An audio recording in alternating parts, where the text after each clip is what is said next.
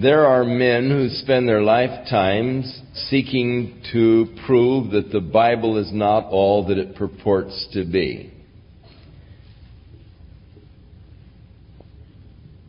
Their whole premise for their doctorates are trying to take some aspect of the Bible and show that it isn't all that it claims to be. One of the favorite tactics of these men are to take the various books of the Bible and to try to prove that they are not written by those authors that uh, they claim to be written by, and the book of Daniel has come under uh, this uh, cloak of what they call higher criticism, as there have been many who have uh, tried to prove that the book of Daniel was not really written by Daniel.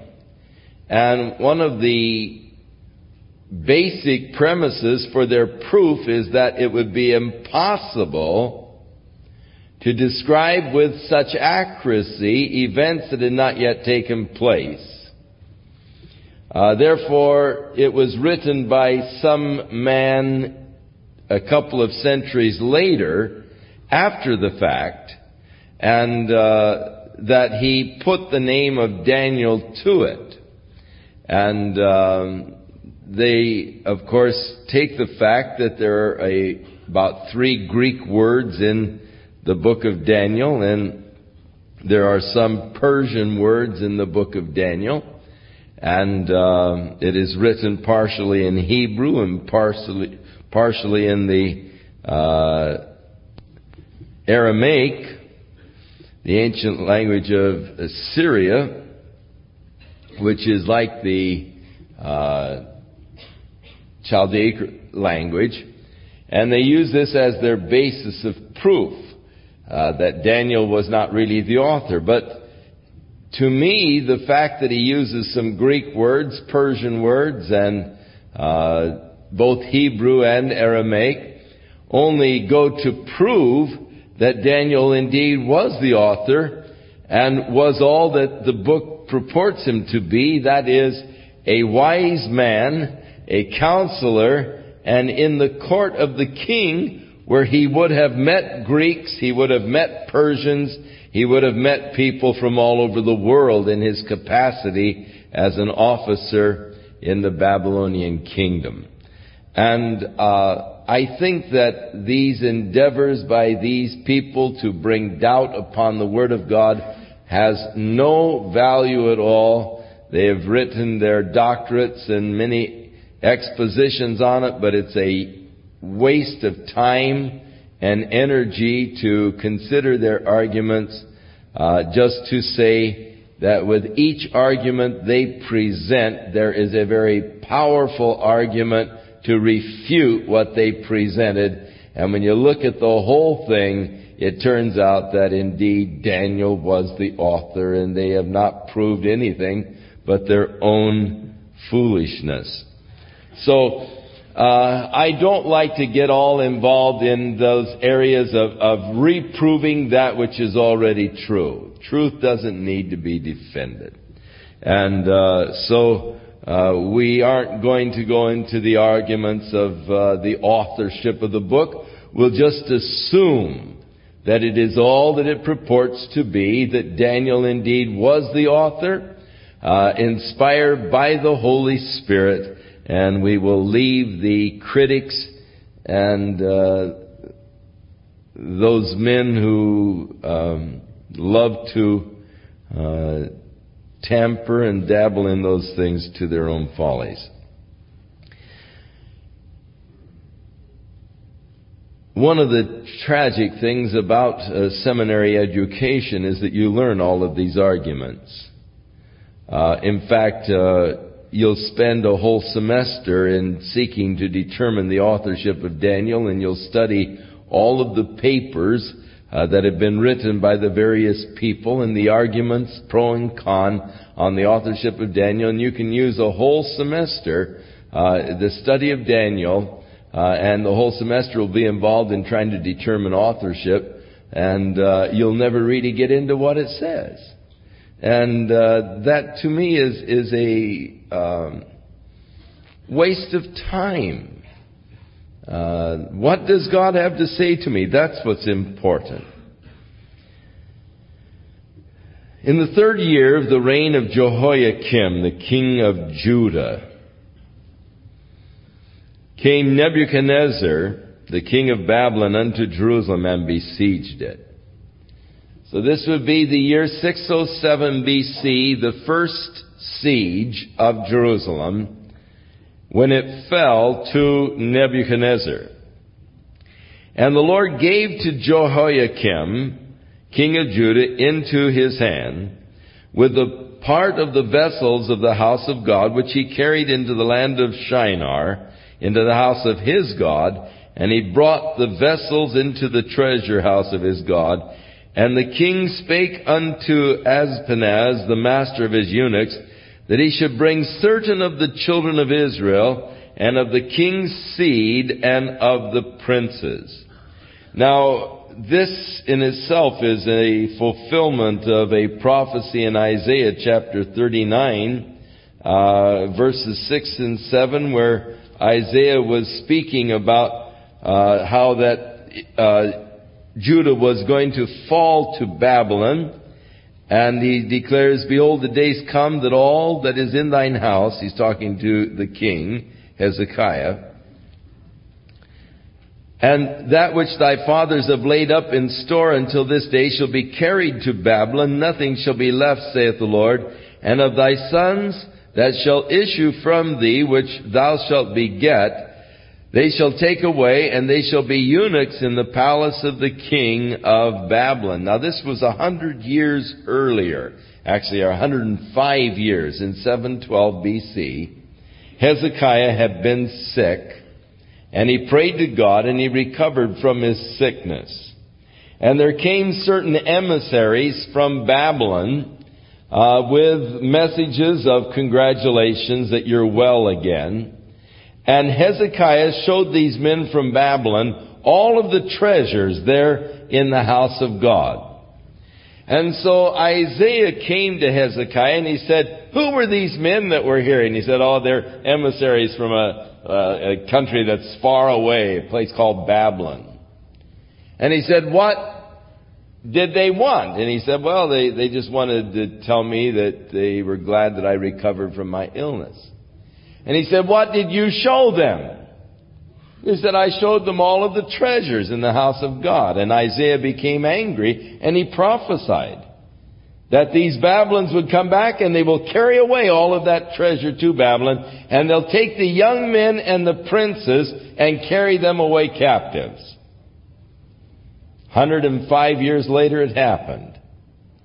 Nebuchadnezzar came and as the scripture here records, he carried away the treasures from the house of God to put in the house of his God in Babylon and then he ordered that they bring some of these fine young men of the princes and all uh, from Israel in order that they might groom them to stand in the Babylonian court. And so they were, they had chosen children in whom was no blemish, but well favored, good looking, skillful in all wisdom, cunning in knowledge and understanding science and such as had ability in them to stand in the king's palace, whom they might teach the learning and the tongue of the Chaldeans. So they took the cream of the young men. They took those who were skillful in science and, and, and understanding, good looking, strong, and they carried them away to Babylon to teach them the Chaldean language in order that they might stand in the court of Nebuchadnezzar as an advisor and as a, as a counselors to Nebuchadnezzar.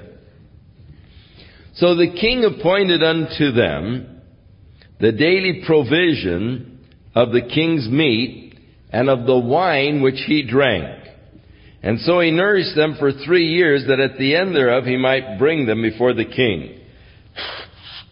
The idea was, of course, three years of training, learning the Chaldean language, learning the customs of the court and all, in order that they might stand in the court of the king. Now, the king's meat was meat that no doubt was sacrificed to his pagan gods. In those days, uh, a person, whenever they butchered a lamb or a cow or whatever, they would usually offer it as a sacrifice to their gods and uh, then they would go ahead and eat it themselves. In other words, you you sort of roast it and you roast you take the fat and burn it unto the gods, but it was offered as an oblation or a sacrifice to the gods, and then you ate it. Uh, this uh, the butchering was sort of a religious ritual. And this, of course, carried on far beyond the Babylonian period, on into the New Testament. Uh, it was a common practice among the Greeks and all to have uh, the same type of a religious ritual in the barbecue or in the uh, butchering uh, of any animal. So you would butcher it and offer the blood and all as an oblation unto your God, and then they would take the meat and serve it in the uh, restaurants, or they would serve sell it in the butcher shops and all. And uh, it was a real problem for a Christian who wanted to eat meat. Uh, you know, you wouldn't want to eat meat that had been offered as a sacrifice to some pagan god. And so uh, it was a real problem because it was hard to buy meat that uh, wasn't killed in a ritualistic way. So Paul the apostle, in order to help the Corinthians, said, hey look, when you go to the butcher shop to buy a steak, don't ask the butcher, was this offered to a God? He said, just buy it. Don't ask any questions, you know. And uh, for your conscience sake, buy it and take it home and enjoy it. And if you go out to eat dinner at somebody's house, don't say, you know, was this offered to a God as a, as a sacrifice? He said, just eat what is set before you, asking no questions. And uh, that's where that comes from. It was it's when you are visiting someone and they offer you a, a roast beef or something. Just eat what is set before you, asking no questions. Uh, for conscience sake. Uh, because, he said, we realize that it really doesn't make any difference.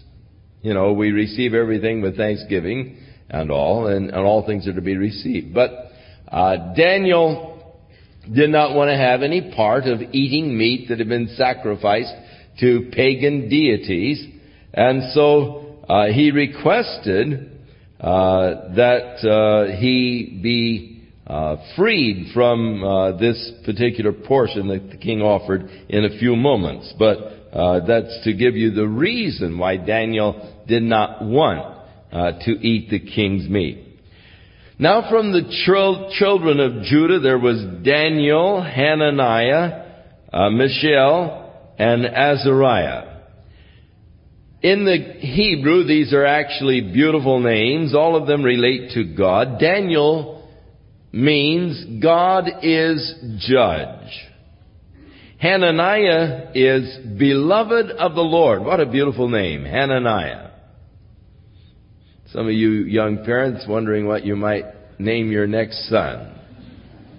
It's really a beautiful name, beloved of the Lord. I love that name. Mishael, who is as God. And Azariah, the Lord is my help. And so they have beautiful names, all relating in some way to the Lord. But the prince of the eunuchs gave them Babylonian names that all related to the Babylonian deities. And so to Daniel he gave the name of Belteshazzar, which means Bel's prince. Bel was one of the gods of the Babylonians. To Hananiah he gave the name of Shadrach. And Shadrach means illumined by the sun god. To Mishael he gave the name of Meshach, which means who is like Shak. Shak was another one of the Babylonian deities. And to Azariah he gave the name Abednego, which means the servant of Nego, which was another one of the Babylonian deities. So Shadrach, Meshach, Abednego, Belteshazzar, these are all the uh, profane names that were given to them by the eunuch in Babylon as they took away from them their uh, Hebrew names which related to God. But Daniel purposed in his heart that he would not defile himself with the portion of the king's meat, nor with the wine which he drank.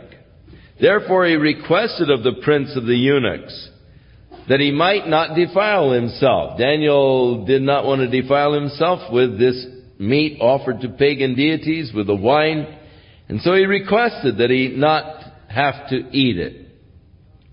Now God had brought Daniel into favor and tender love with the prince of the eunuchs. And the prince of the eunuchs said unto Daniel, I fear the Lord the king, who has appointed your meat and your drink. For why should he see your faces worse liking than the children which are of your sort? Then shall you make me in danger of my head before the king. Now look, Daniel, I, I you know, am fearful of the king. I respect him. And he gave me command to feed you this stuff, and, and if you don't eat this and you guys get thin and skinny, and, and then my head is in danger because I'm the one in charge of, of, you know, making sure that you're strong and healthy when you come to stand before him. Then said Daniel to Melzar, who was the chief of, or the prince of the eunuchs, and he said, let's just have a testing period for 10 days. Let them give us pulse, which is a grain cereal to eat, and water to drink. Then let our countenances be looked upon before thee, and the countenance of the children that eat the portion of the king's meat. And as you see, deal with your servants. So he consented to this matter, and for ten days, and at the end of the ten days, their countenances, that is Daniel and his friends, appeared fairer and fatter in flesh than all of the children which did eat the portion of the king's meat. So Melzar took away the portion of their meat and the wine that they should drink, and they were able to eat the grains, the vegetables. Thus Melzar, uh, and for the, and for these four children, God gave them knowledge and skill in all of the learning and wisdom, and Daniel had understanding in all visions and dreams. Now at the end of the days, that is the three years that they were in this training period, the king had said that they should bring them in, and then the prince of the eunuchs brought them before Nebuchadnezzar, and the king communed with them, and among them all none was found like Daniel, Hananiah, Mishael, Azariah that stood before the, the king, and therefore they were brought to stand before him.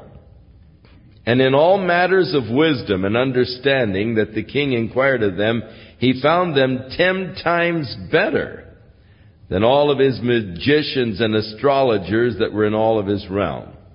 And Daniel continued through the entire reign of Nebuchadnezzar and his grandson Belshazzar, and even into the first year of King Cyrus, so on through the reign of uh, Darius and King Cyrus. Now, in the second year of the reign of Nebuchadnezzar, Nebuchadnezzar dreamed dreams, wherewith his spirit was troubled and his sleep was taken from him. Then the king commanded to call the magicians and the astrologers and the sorcerers and the Chaldeans to show the king his dream. So they came and they stood before the king. And the king said unto them, I've dreamed a dream, and my spirit was troubled to know the dream.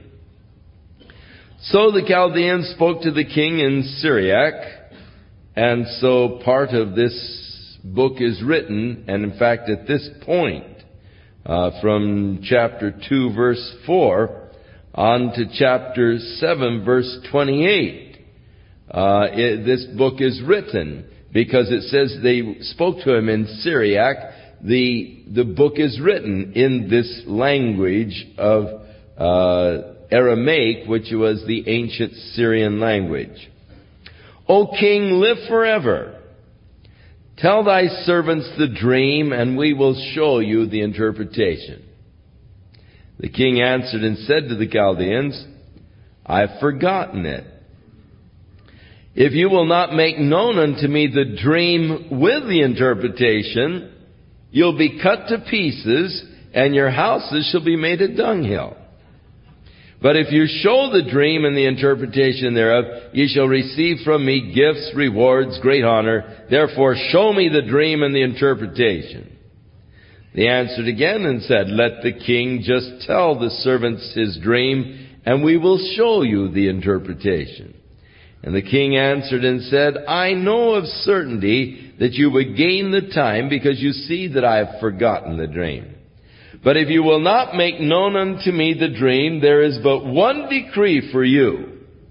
For you have prepared lying and corrupt words to speak before me, till the time be changed. Therefore, tell me the dream, and I shall know that you can show me the interpretation thereof. And the Chaldeans answered before the king and said, Look, there's not a man on the earth that can show the king's matter. Therefore, there is no king, lord, nor ruler that has asked such things of any of his magicians or astrologers or Chaldeans. Ah, oh, come on, king. You know, let's be fair. No man knows what a man dreams. No man can show you this. Uh, look in history. No king has ever demanded such a ridiculous thing from his counselors. It's a rare thing that the king requires. There's none other that can show it before the king except the gods, whose dwelling is not with flesh. Now, they were dealing with the wrong man because Nebuchadnezzar was a hothead. He was always becoming angry and very furious until his conversion. For this cause the king was angry and very furious. And he commanded that all of the wise men be destroyed. And the decree went forth that the wise men should be slain, and they sought Daniel and his fellows to be slain. Now, we notice the tremendous power of Nebuchadnezzar. Autocratic control. He was the final word. His word was law. He could order these men all eliminated, cut them to pieces. His word was law. When we get into the next empire, as we get into chapter 5 and 6, as we get into the Medo-Persian Empire. We notice that when the king made a decree and signed it, that he was subject then to the law of the Medes and the Persians, which once a decree had been signed, it could not be changed. He did not have the same type of autocratic control and power as did Nebuchadnezzar. Probably no man has been vested with so much power in the history of mankind as was Nebuchadnezzar. So much control over the world and over the lives of people. That is why in the interpretation of his dream, he said, your kingdom will be replaced by an inferior kingdom. Not inferior as far as strength, the Medo-Persian Empire was very powerful and very wealthy, but as far as the, as the control by the king much less. He was subject to the laws of the land, whereas Nebuchadnezzar was the law himself. His word became law. So he was very furious. He ordered the execution of his wise men, and Daniel answered with the counsel and wisdom to Arioch, who was the captain of the king's guard, who was commissioned to go out and to slay all of the wise men. And he said to Arioch, Why is the decree so hasty from the king? Then Arioch made the thing known to Daniel. And Daniel went in and he desired of the king that he would give him a little time, and he promised to show the king the interpretation. Then Daniel went to his house and made the thing known to Hananiah, Mishael, and Azariah, his companions, that they would desire mercies of God, of the God of heaven concerning this secret, that Daniel and his fellows should not perish with the rest of the wise men of Babylon. So, Daniel went into the king and he said, look, give me a little time. I'll come and I'll tell you the dream and the interpretation. Then he went to his buddies and said, hey, it's time for a prayer meeting, fellas. we got to get some information, you know, our necks are on the line.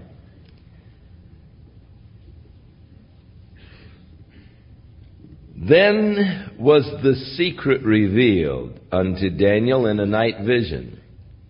Then Daniel blessed the God of heaven. Now, it is, I think, important to the story and for us to know that Daniel at this point was probably around 19 or 20 years of age. He was probably around 16 years old when he was carried as a captive to Babylon. Just a very young man. Just a very young man when he purposed in his heart he wasn't going to defile himself with the king's meat. It shows that somewhere along the line, Daniel had excellent training in the ways of God and in the things of God. That even by the age of 16, these things were so deeply embedded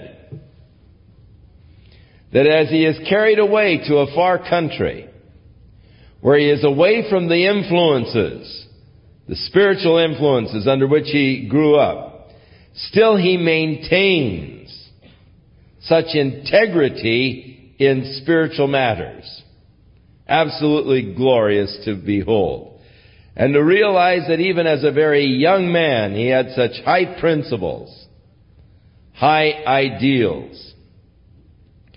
And the depth of his spiritual character is expressed here after God reveals to him the, the dream and the interpretation, as we read Daniel's response to God and realize here's just a young man in a far country, but he shows such depth of spiritual character. Daniel answered the Lord and said, Blessed be the name of God forever and ever. For wisdom and might are His. And He changes the times and the seasons. He removes kings and sets up kings.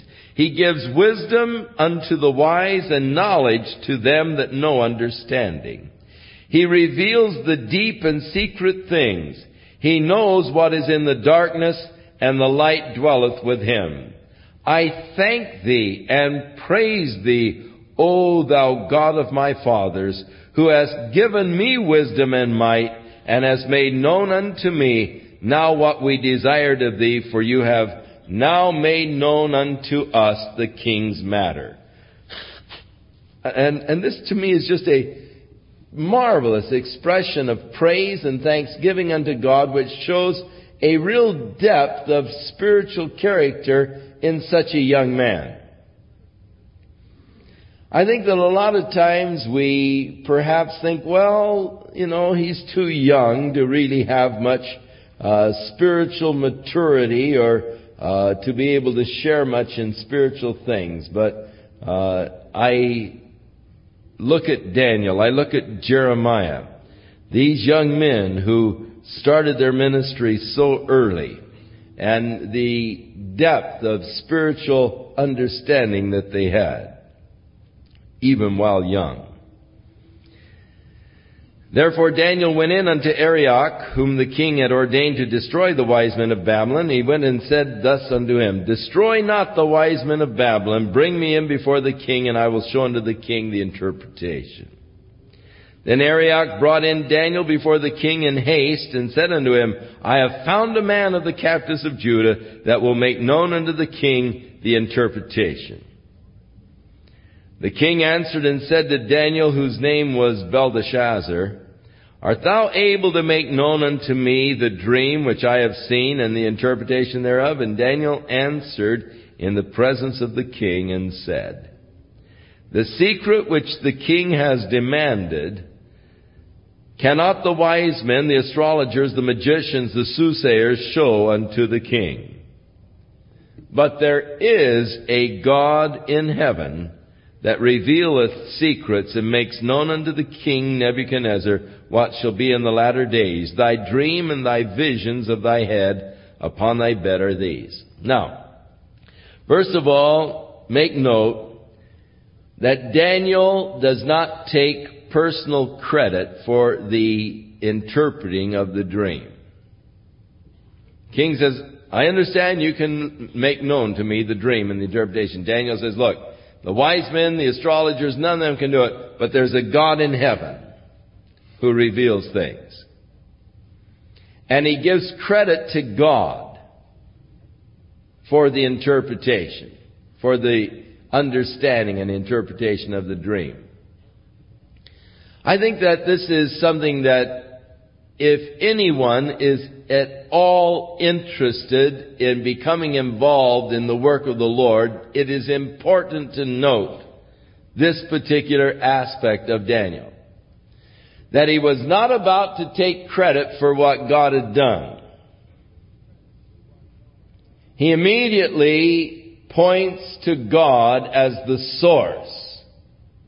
And he gives credit to God. He does not let the king give him credit or give him honor, but he points the king to God. There's a God in heaven who reveals things, and he has made known. Secondly, the dream is for the latter days. So it is a dream that has prophetic significance. The things that are going to come to pass here on the earth. But as for me, now notice he's not taking credit. As for me, this secret is not revealed to me for any wisdom that I have more than anyone else. But for their sakes that shall make known the interpretation to the king that you may know the thoughts of your heart. God didn't do this for me because I'm something special, because I have anything over anybody else. He's not trying to exalt himself in this at all. He does seek to exalt God, but not seeking to promote or exalt himself. And so important for anyone involved in any kind of ministry, not to try to exalt yourself, but to just seek to bring glory to God. Now, he tells the king what he dreamed. But notice, he said,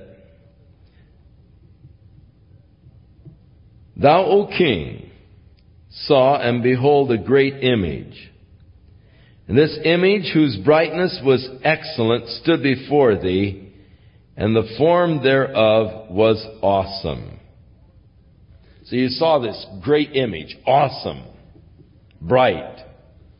The image head was of fine gold, his breast and his arms of silver, his belly and his thighs of brass, his legs of iron, his feet part iron and part of clay.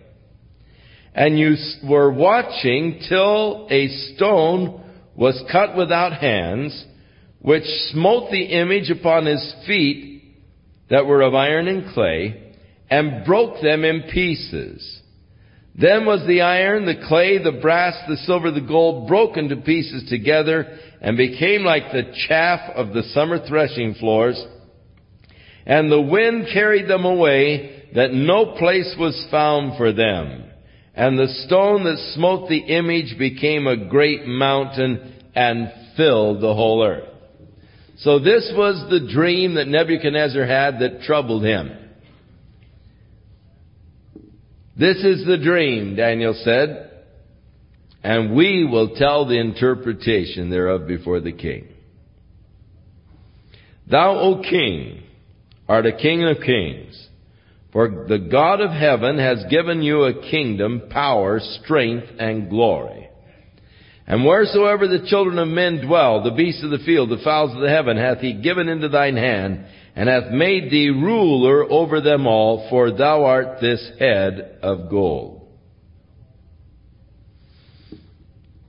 Now, we skipped a verse, and it is an important verse. I want to go back to it. Verse 29. He said, As for thee, O king, thy thoughts came into thy mind upon thy bed, what should come to pass hereafter. And he that reveals secret is made known unto thee what shall come to pass. Before Nebuchadnezzar had gone to sleep, he was wondering in his mind what's going to happen to the world. What does the future hold? And so this dream pertains to the future. God is in this dream giving him history in advance as he lays out the kingdoms that would rule over the earth.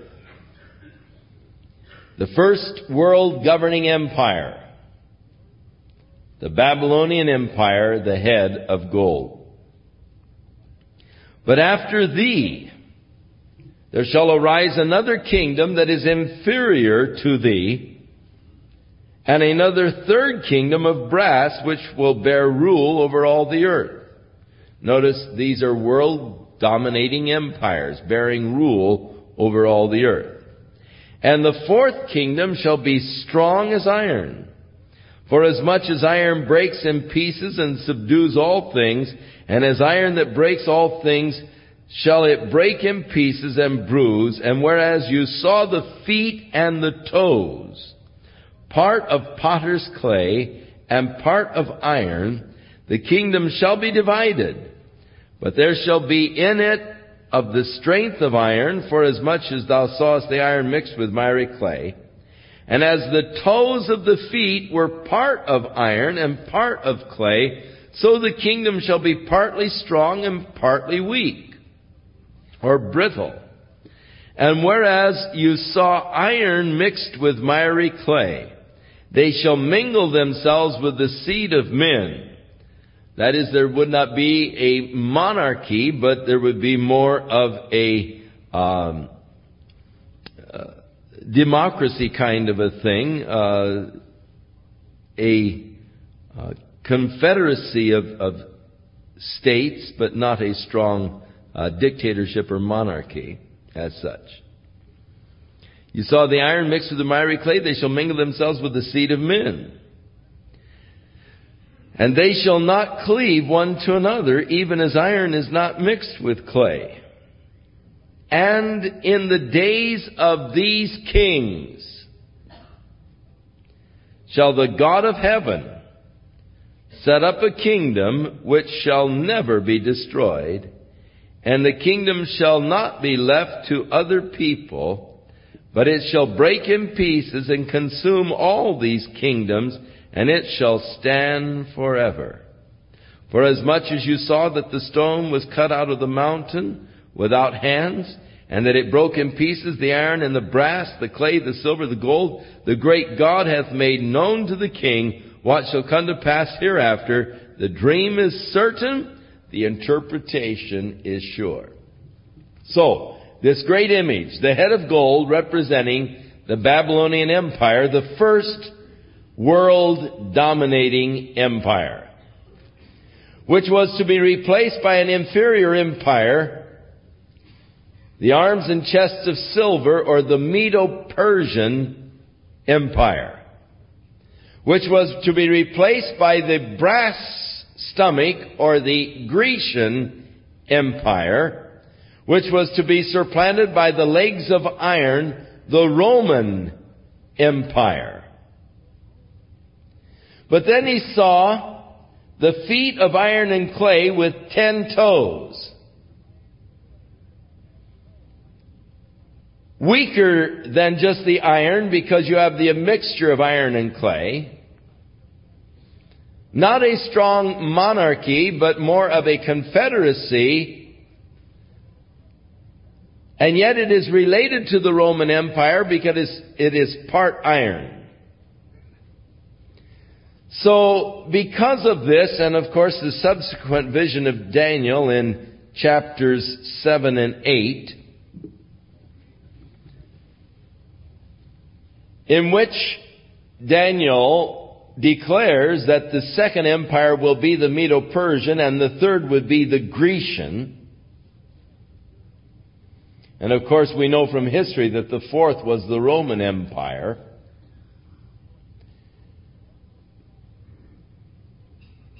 Bible scholars for years have been looking for a confederacy of European nations to join together with treaties that would become and will become the final world governing empire.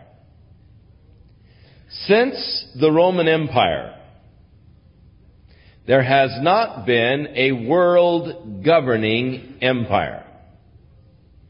It was, of course, Hitler's dream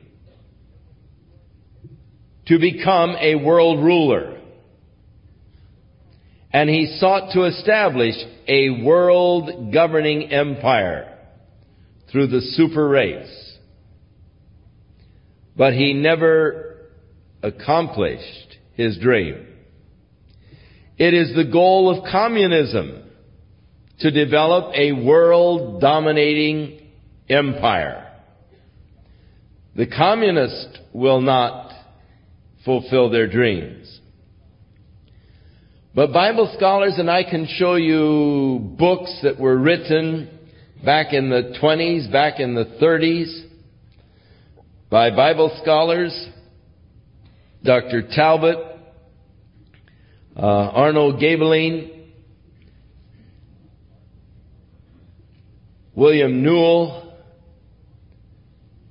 who all in their books predicted that there will arise in Europe a confederacy of ten nations who will link themselves together with treaties and that this ten nation federation in Europe will become the final world dominating empire. Because the ten toes are part iron, the nations that become are joined together will be related to the Roman Empire or nations that were involved in the Roman Empire. But because there is also the admixture of clay, so that you have a democracy among them, the nations having equal parts, it won't be one nation ruling over them all, but the nations ruling together as a confederacy. So that we, as Bible students, have been watching Europe for the development of a 10 nation European community. And of course, at the beginning of this year, among the Bible scholars there was tremendous excitement as Greece signed the treaty and became officially the 10th nation of the European community. Now, the thing that is especially relevant and significant is verse 44 of chapter 2 where the Lord said, And in the days of these kings, that is, the ten kings, when this ten nation European confederacy has been formed, in the days of these kings, shall the God of heaven set up a kingdom which will never be destroyed. So that he does declare that the coming of Christ will take place during the time of the rule of these ten kings of the European community. The fact that the European community has been formed is extremely significant from a biblical standpoint. Now there are many other passages that relate to this in the scriptures.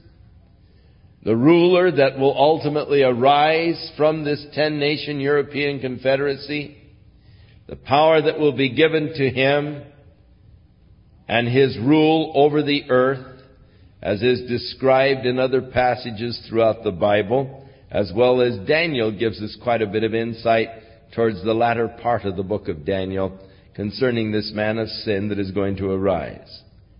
But to me, the really exciting thing is that we, in seeing the formation of the European community, could very well be seeing exactly what Daniel was prophesying here as we see the Roman Empire in a sense being revived in the European community. And we see its growing strength especially in economy. And we see its industrial might as it is being developed. The European community has a potential GNP that is double that of the United States. And it is certainly one of the most powerful forces in the world today as far as economic and industrial. It is not yet a military force. That will come later. But um, I'm always excited to realize that it's during the time of the ten kings that the God of heaven shall set up a kingdom which will never be destroyed. The coming of Christ and the kingdom of Christ upon the earth the stone not cut with hands that grows into a mountain to cover the earth. And to realize that we're coming to those days, we see it's, it's just almost incredible that we see the 10 nation European community being formed. Now they say, but Spain and Portugal want to come in. That is correct. Then there'll be 12. Well, there will be ten. Maybe Greece will drop out, or maybe the Lord will come before Spain and Portugal can get in. But there will be ten. We will get in Daniel chapter 7 a corresponding vision of Daniel in which it will amplify just a little more fully this ten horns that come out of this Roman Empire and the little horn that arises and destroys three and all. But we'll get to that when we get to chapter 7. But nonetheless, I cannot read this second chapter of Daniel and look at what's happening in the world today without getting extremely excited. Because we're coming right down. And like the Lord said, the dream is certain and the interpretation is sure. And it has followed the very sequences that were predicted. And it is significant that since the Roman Empire you have not had a world governing empire. And yet there will be one final world governing empire, ten kings related to the Roman Empire. Then King Nebuchadnezzar fell on his face and worshipped Daniel. And he commanded that they should offer an oblation and sweet odors unto him. And the king answered Daniel and said, Of a truth, it is that your God is a God of gods, and a Lord of kings, and a revealer of secrets, seeing that you could reveal this secret. Then the king made Daniel a great man and gave him many great gifts and made him a ruler over the whole province of Babylon and a chief of the governors over the wise men of Babylon. And then Daniel requested of the king that he set Shadrach, Meshach, and Abednego over the affairs of the province of Babylon, but Daniel sat in the gate of the king. So Daniel spoke to them about his three friends and got them important positions. Now in chapter 3, we find Nebuchadnezzar defying the revelation of God.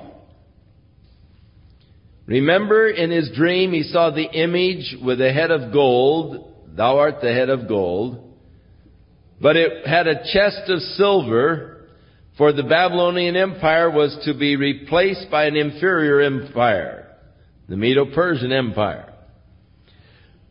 But Nebuchadnezzar, in defiance of God and the revelation of God, made an image of gold whose height was three score cubits or sixty cubits and the breadth thereof was six cubits.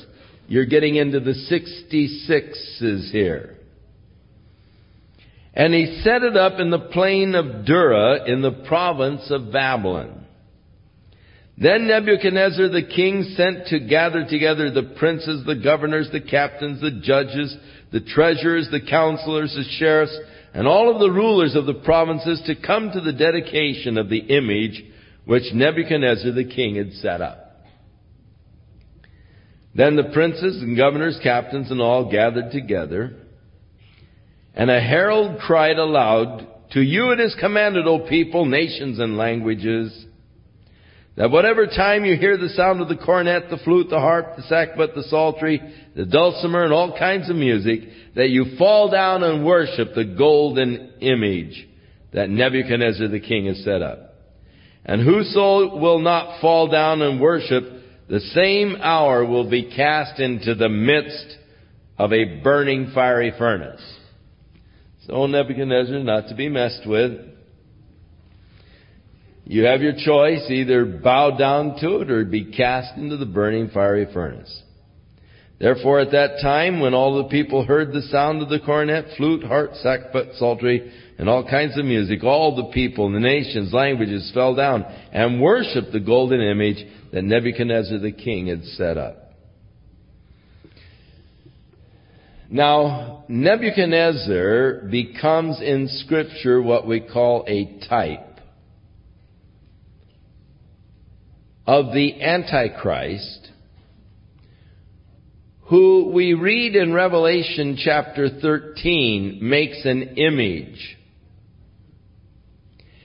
and he gives power unto this beast or this image to speak. And he demands that the whole world worship this image that has been given power to speak.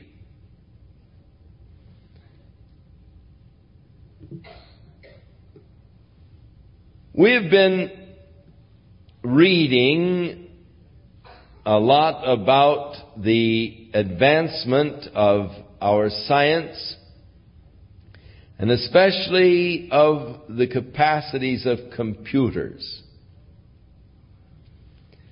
There is even talk of creating computers that will be smarter than men and will perhaps one day rule over man because of their wisdom. Within computers, there has already developed the capacity of chips, voice chips. so that they have little calculators that you can buy and as you punch the numbers it will give you the number but then it will speak the answer as well as display it. Already in dialing wrong numbers, you get the operator that says, what number did you dial? And you tell them the number and then you hear, the number 6462575 has been changed to, and it gives you the new number and it's a computer that is a voice computer. Power to speak. Now, up until just, you know, the last few years, it seemed to be a totally impossible thing to make some kind of an image and give that image the capacity to think and to speak. It could very well be, I don't say that it is, but it could very well be that the image that has been created by this man of sin that is going to arise will be a highly sophisticated computer which will be used to govern the world. Nebuchadnezzar made an image. 60 cubits high, 6 cubits broad. And demanded that everyone worship that image, and anyone who refuses to worship the image will be put to death. The man of sin, the beast that arises out of the sea, in Revelation 13, makes an image and demands that everyone worship the image, and if anyone refuses to worship the image, he has power to put to death.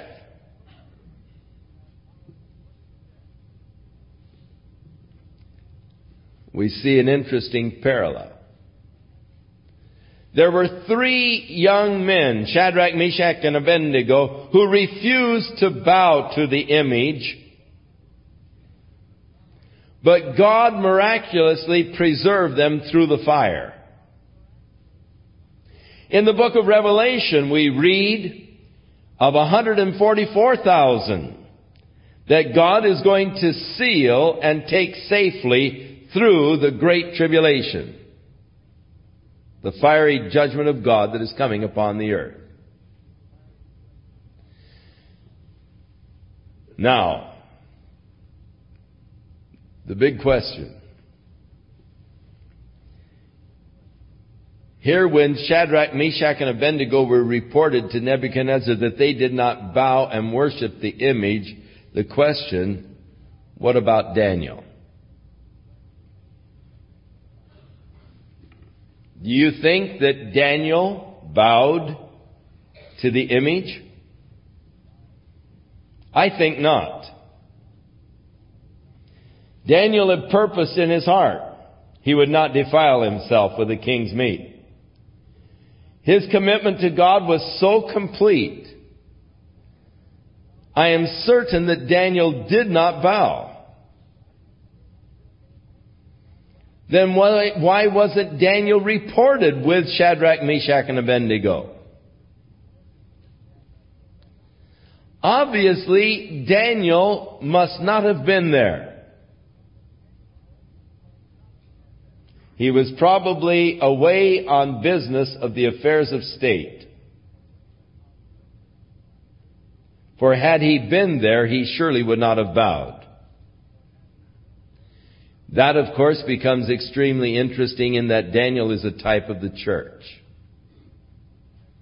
And when the great tribulation, the fiery judgment comes, when the Antichrist is demanding that people bow down and worship the image that he has created, the church won't be there. It's gone. It won't go through the fiery furnace. It's been delivered. Caught up to meet the Lord in the air. And forever with the Lord. and thus will not be here when the Antichrist makes the scene and creates the image and demands that the image be worshipped. The church, Daniel, is out of the picture. But it is the faithful remnant of the Jews who turn to Christ after the rapture of the church that God will seal as the three Hebrew children and take them through the fire. So a very beautiful typology in this story in Daniel. Now in verse 8, chapter 3, at the certain time the Chaldeans came near and they accused the Jews. They spake and said unto King Nebuchadnezzar, O king, live forever. Thou, O king, hast made a decree that every man, when he hears the sound of the cornet and the music and so forth, shall fall down and worship the golden image. And whoso does not fall down and worship, that he would be cast into the midst of the burning fiery furnace. Now there are certain Jews whom thou hast set over the affairs of the province of Babylon, Shadrach, Meshach, and Abednego, and these men, O king, have not regarded thee. They serve not your gods, nor worship the golden image which you have set up. Then, O hothead Nebuchadnezzar, his rage and in his fury, he commanded Shadrach, Meshach, and Abednego, and they brought these men to the king. This guy's always in a rage. And Nebuchadnezzar spake unto them and said, Is it true, O Shadrach, Meshach, and Abednego? Do not ye serve my gods, nor worship the golden image which I have set up? Now if you're ready, that at the time that you hear the sound of the music, you will fall down and worship the image which I have made, then all will be well. But if you do not worship, you will be cast the same hour into the midst of a burning fiery furnace. And who is that God that shall deliver you out of my hands?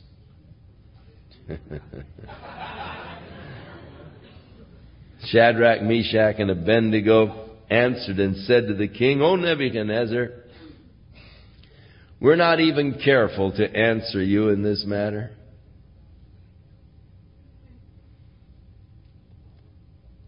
If it be so, our God, whom we serve, is able to deliver us from the burning fiery furnace. And he will deliver us out of your hand, O king. But if not, be it known unto thee, O king, that we will not serve thy gods nor worship the golden image which you have set up. Now God is able, the God that we serve can deliver us out of your burning fiery furnace.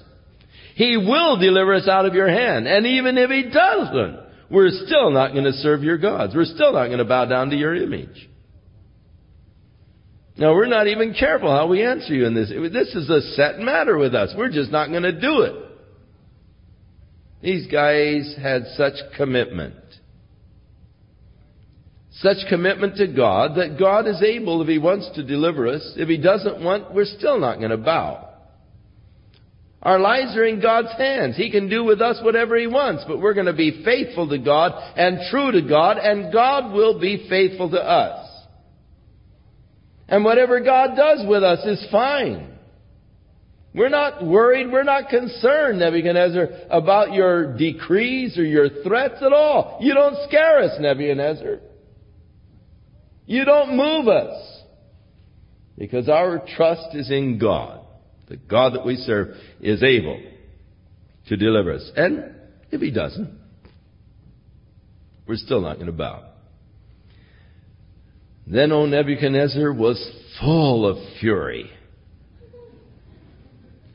and the form of his visage was changed. I mean, his whole attitude towards these three fellows was changed completely. And he spoke and commanded that they should heat the furnace seven times hotter than it was ever heated before. And he commanded the most mighty men that were in his army to bind Shadrach, Meshach, and Abednego and to cast them into the burning fiery furnace. And these men were bound in their coats their hose, their hats, and their other garments, and were, comma- and were uh, cast into the burning fiery furnace. Now, uh, in Israel today, you see these various uh, Orthodox Jews, and there are some of them that have these little black hats, and their black coats, and, and black hosiery. They wear sort of knickers with black hosiery.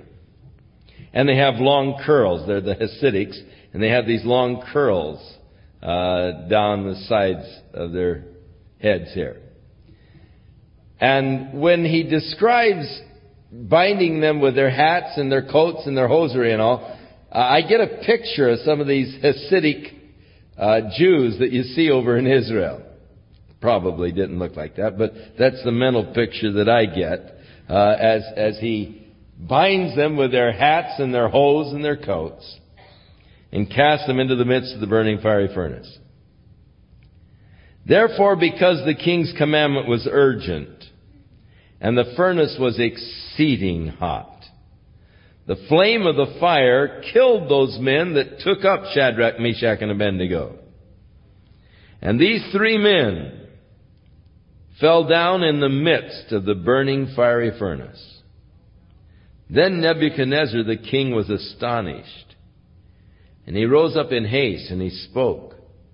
And he said to his counselors, Did not we cast three men bound into the midst of the fire? And they said unto the king, True.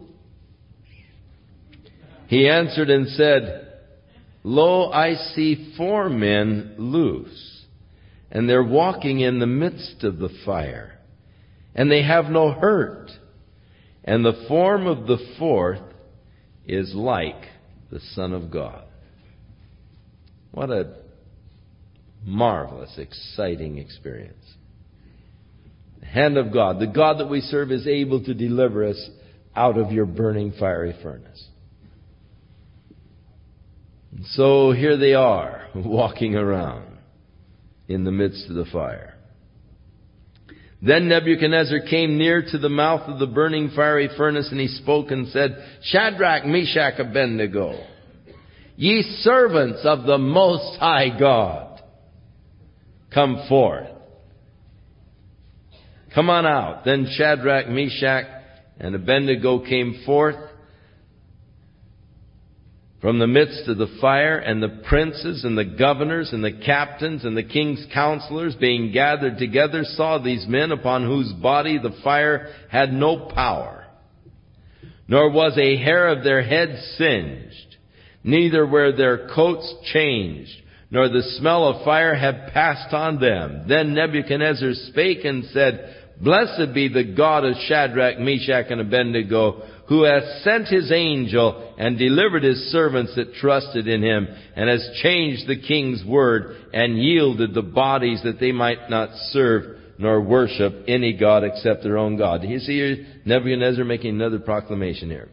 Therefore, I make a decree that every people, nation, language which speak anything amiss against the God of Shadrach, Meshach, and Abednego shall be cut in pieces and their houses shall be made a dunghill, because there is no other God that can deliver after this sort.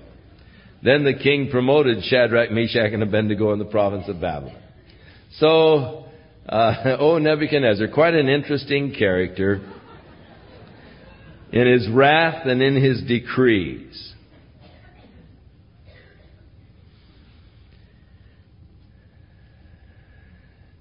Now Nebuchadnezzar the king a proclamation unto all the people, nations, languages that dwell in all the earth. Peace be multiplied unto you. I thought it good to show the signs and wonders that the high God hath wrought toward me. How great are his signs, and how mighty are his wonders. His kingdom is an everlasting kingdom, and his dominion is from generation to generation.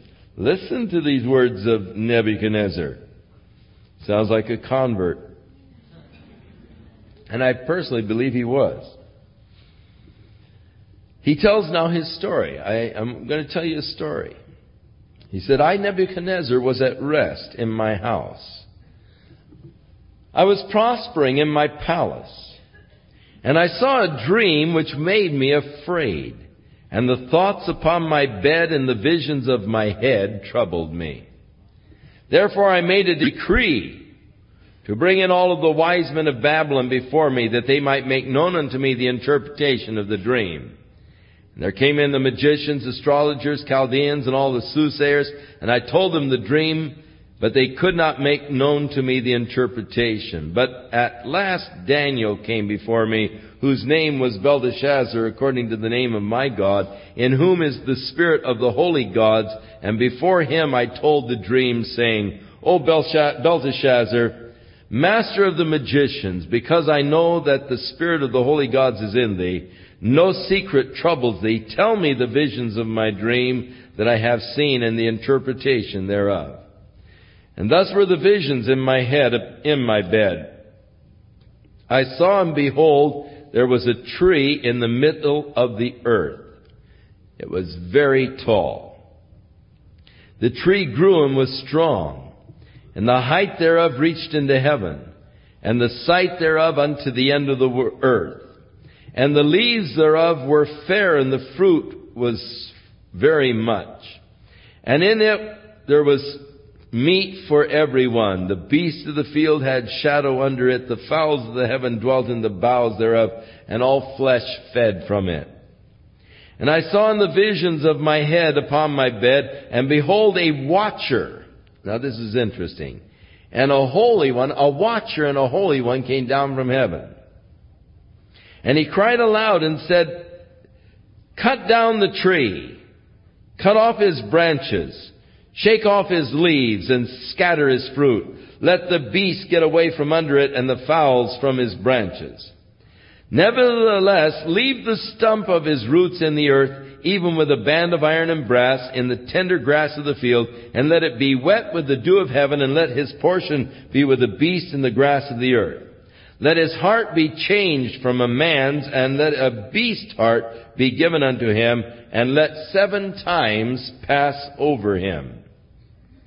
This matter is by the decree of the watchers, and the demand by the word of the holy ones to the intent that the living may know that the Most High rules in the kingdom of men and gives it to whomsoever he will and sets over it the basest of men. This dream I, King Nebuchadnezzar, have seen. Now thou, O Belteshazzar, declare the interpretation thereof, for as much as all of the wise men of my kingdom were not able to make known the interpretation, but you are able, for the Spirit of the holy gods is in you. Then Daniel, whose name was Belteshazzar, was astonished for about one hour. His thoughts troubled him, and the king spoke and said, Belteshazzar, don't let the dream or the interpretation thereof trouble you. And Belteshazzar answered and said, My lord, the dream is for those that hate you. And the interpretation is something your enemies will enjoy. For the tree that you saw, which grew and was strong, whose height reached into heaven, in the sight of all that were upon the earth, whose leaves were fair, and the fruit was very much, and in it was meat for all, under which the beasts of the field dwelt, and so forth. It is you, O king, that have grown and become strong, for thy greatness is grown, and reaches unto heaven, and your dominion to the end of the earth. And whereas the king saw a watcher, and a holy one coming down from heaven and saying, Hew down the tree and destroy it, yet leave the stump of the roots thereof in the earth, even with a band of iron and brass, till the tender grass of the field, and let it be wet with the dew of heaven, and let the portion be with the beasts for the field, till seven times pass over him. This is the interpretation, O king. This is the decree of the Most High, which is come upon my Lord the king. They shall drive thee from men, and thy dwelling place will be with the beasts of the field. And they shall make thee to eat grass as an ox, and they shall wet thee with the dew of heaven, and seven times shall pass over thee, till you know that the Most High rules in the kingdom of men and gives it to whomsoever he will. And whereas they commanded to leave the stump of the tree roots, thy kingdom shall be sure unto thee after that you have known that the heavens do rule. Wherefore, O king, let my counsel be acceptable unto thee, and break off thy sins by righteousness, and thine iniquities by showing mercy to the poor, for it may be a lengthening of your tranquility. So he had this dream, the tree and the whole thing. And as Daniel interprets it, the tree is you, Nebuchadnezzar. You've become great and powerful and, and this great kingdom is given unto you. But you've been lifted up in pride.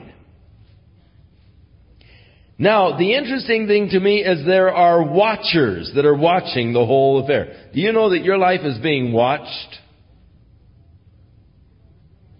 That's sort of awesome. These watchers from heaven who are down here watching you. And, and he had in this dream the, the insight into these watchers who had come from heaven and were watching him. And he heard one of them say, hew down the tree, cut off the branches. Until seven times, you know, let him go out and live with the wild beast until seven times are passed over him. The seven times are probably a year and three quarters, referring to the summer, fall, winter, spring, rather than seven years. And so for a year and three quarters, King Nebuchadnezzar was to be insane. He was to live with the oxen out in the field. He was to eat grass like a wild animal. This was to continue until he realized that the God in heaven is the one who rules over the earth as far as establishing kingdoms and setting in power those whom he will. God still rules in the overall sense. And sometimes God puts evil men into power in order to bring judgment upon the people. But God rules overall. So after Daniel interpreted, he said, Now look, king, straighten up, man, live right. You know, it may be that you can increase the days of your peace because, you know, this is going to come on you. But maybe by living right, you can forestall it a bit. And so for a year, there were no furies or rages. The king was marching, watching his P's and Q's. But all of this came upon King Nebuchadnezzar at the end of 12 months, as he was walking in the palace of the kingdom of Babylon. Now, according to the ancient histor- uh, historians, Babylon was just a place of marvel and beauty. They described the hanging gardens of Babylon. They were one of the seven wonders of the ancient world. They described the walls that surrounded the city, the glory, the grandeur of this marvelous city of Babylon. And so Nebuchadnezzar was walking there in the midst of the gardens, the beautiful city, the palace. And the king spake and said, Is not this great Babylon that I have built for the house of the kingdom by the might of my power and for the honor of my majesty, boasting in himself that I have built for my, with my power for my majesty. And while these words were in his mouth, there fell a voice from heaven. One of the watchers said, he'd been watching him, O King Nebuchadnezzar, to thee it is spoken, the kingdom is departed from thee. and they shall drive thee from men, and thy dwelling place shall be with the beasts of the field, and they shall make thee to eat grass as oxen, and seven times shall pass over thee until you know that the Most High rules in the kingdom of men, and he gives it to whomsoever he will. And in the same hour was the thing fulfilled upon Nebuchadnezzar. He was driven from men, he became insane. He did eat grass as the oxen. His body was wet with the dew of heaven till his hair was grown like eagle's feathers and his nails like bird's claws.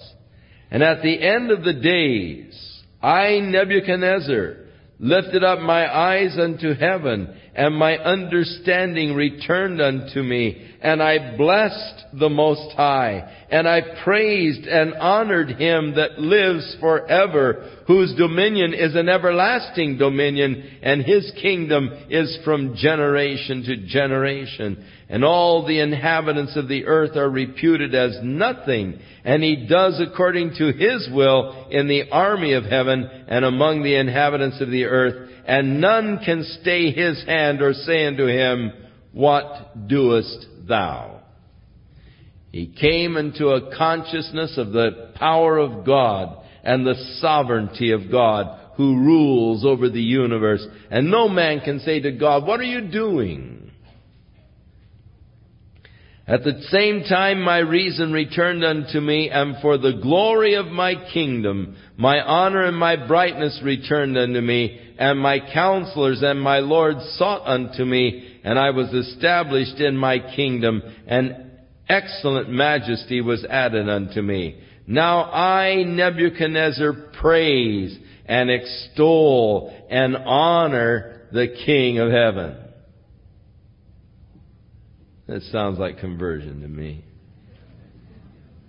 All whose works are truth, and his ways judgment, and those that walk in pride, he is able to abase.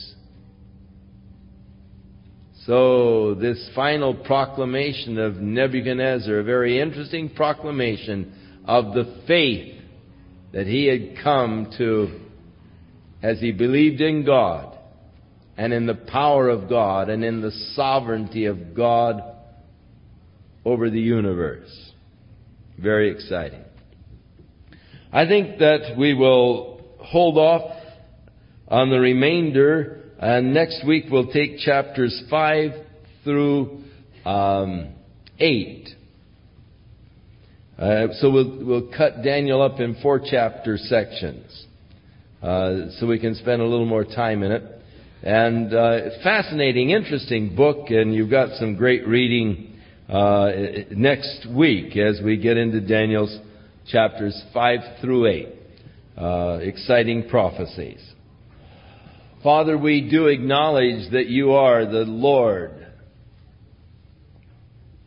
the King, the ruler over all the universe. We acknowledge your sovereignty. We realize, Lord, that none of us can really challenge you to say, what are you doing? Because you do things after the counsel of your own will and after your own purposes. God, we bow before thee and we submit our lives to thee. That we might be ruled over by thy Spirit. Lord, we thank you for the commitment of Daniel and of his three friends. Lord, help us that we too might make a full commitment of our lives unto Thee. To have that same kind of confidence and trust that Your ways are best, knowing, Lord, that You can do whatever You want. Take our lives now and use them as You see fit to glorify thy name. Bless this week. Lord, strengthen us, guide us, keep us in thy love. In Jesus' name, amen.